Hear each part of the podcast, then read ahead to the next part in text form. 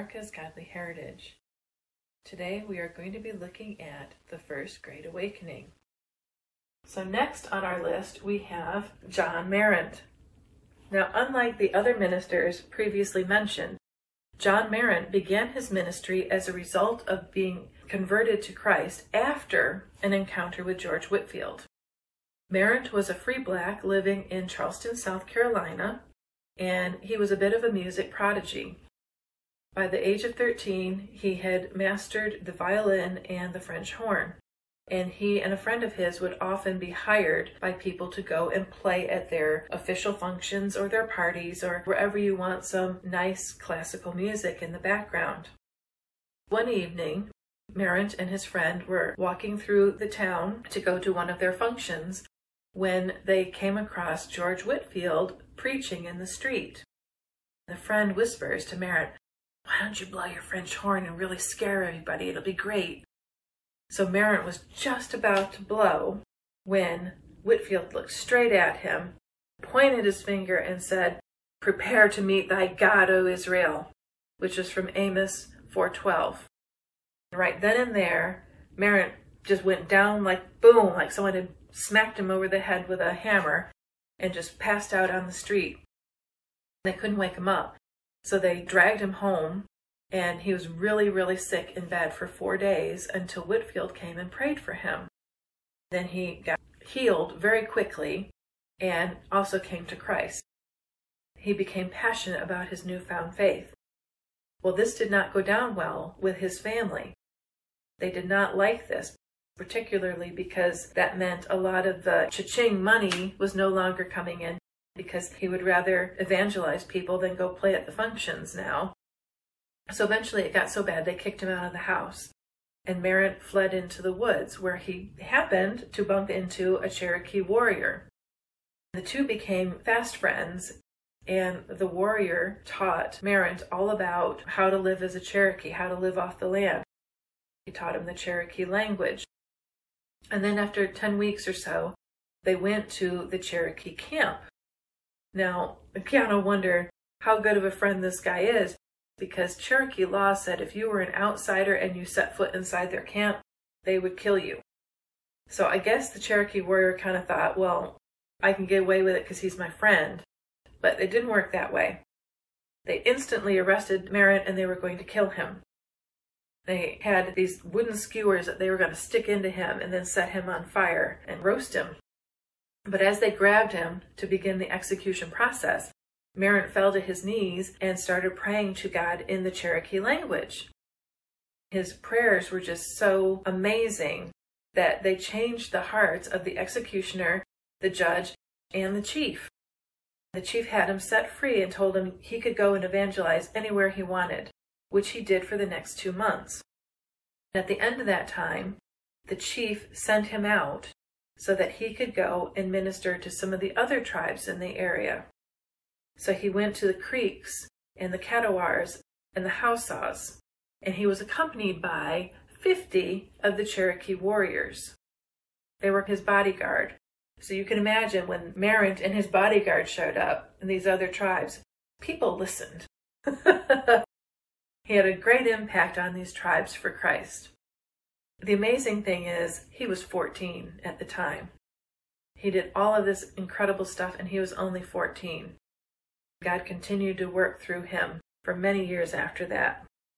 So we have all of these examples of the way God is working through these ministers to have great impact in their locales, whether they were ordained clergymen or bricklayers or teenagers.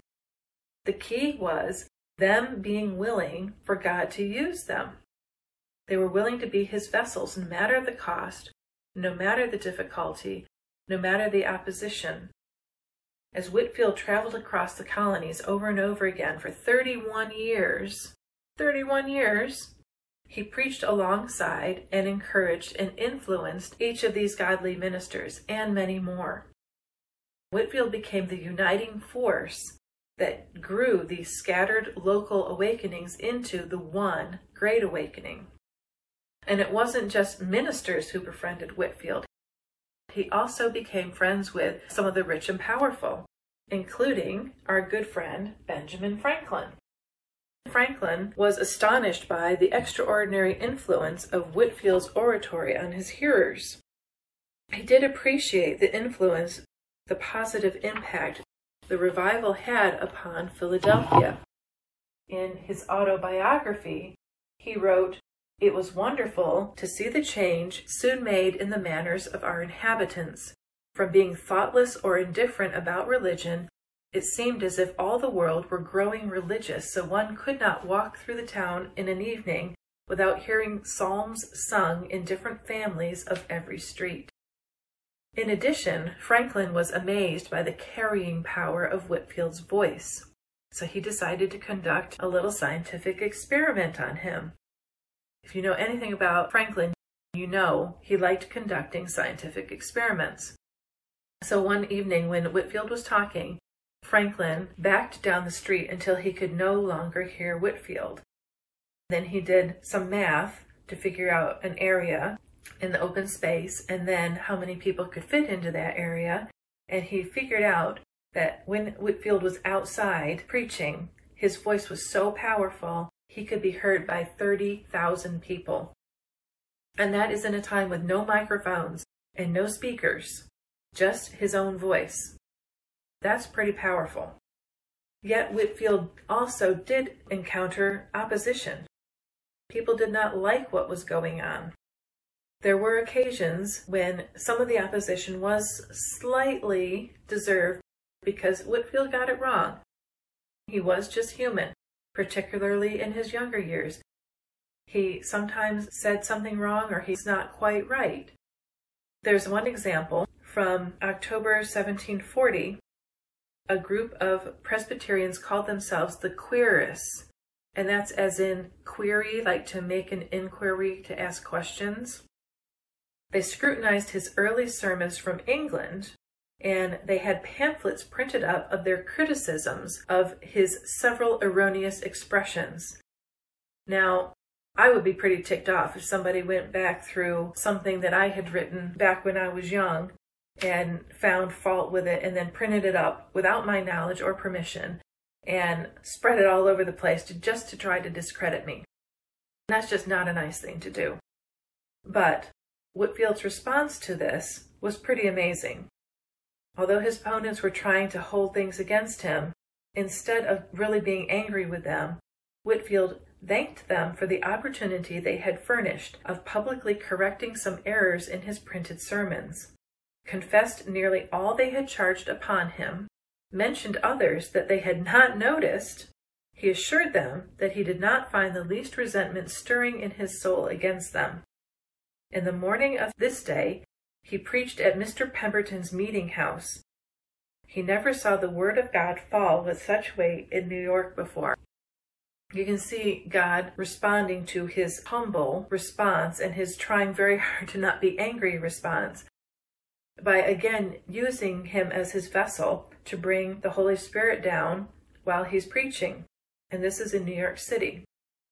Other things that they would attack him for were that they thought his preaching style was too flamboyant and that he was an enthusiast. By that, they don't mean, ooh, I'm enthusiastic about something, let me tell you all about it.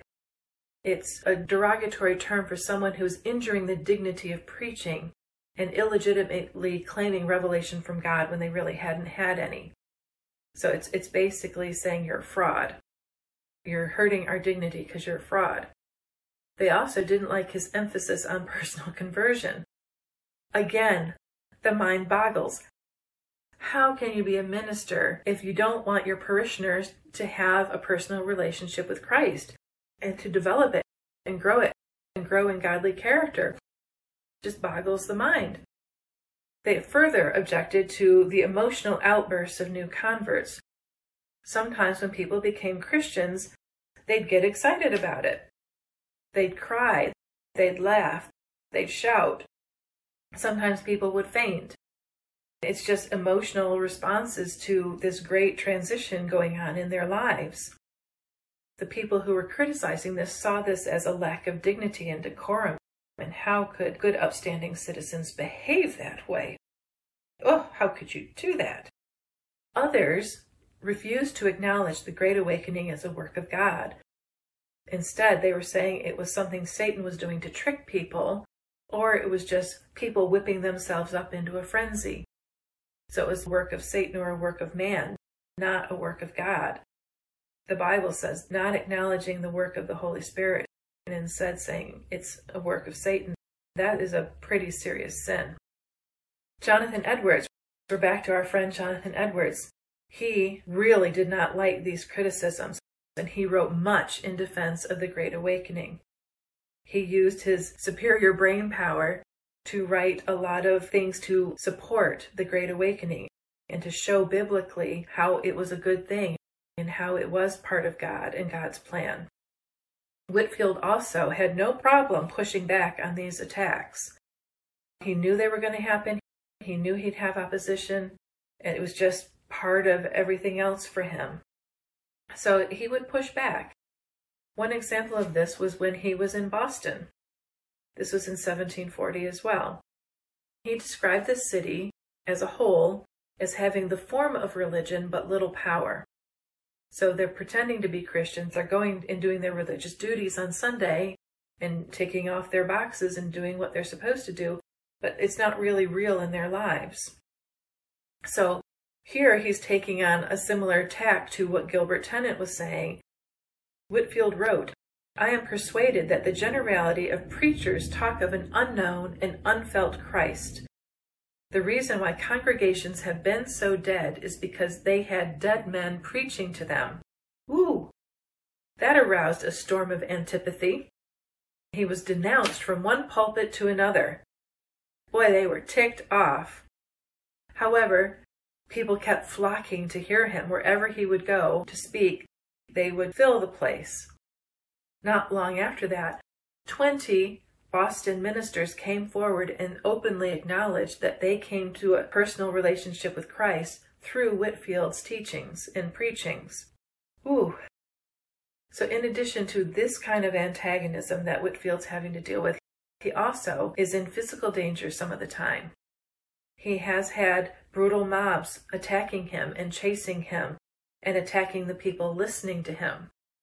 He's had followers beaten and maimed and women humiliated by having people strip their clothes off.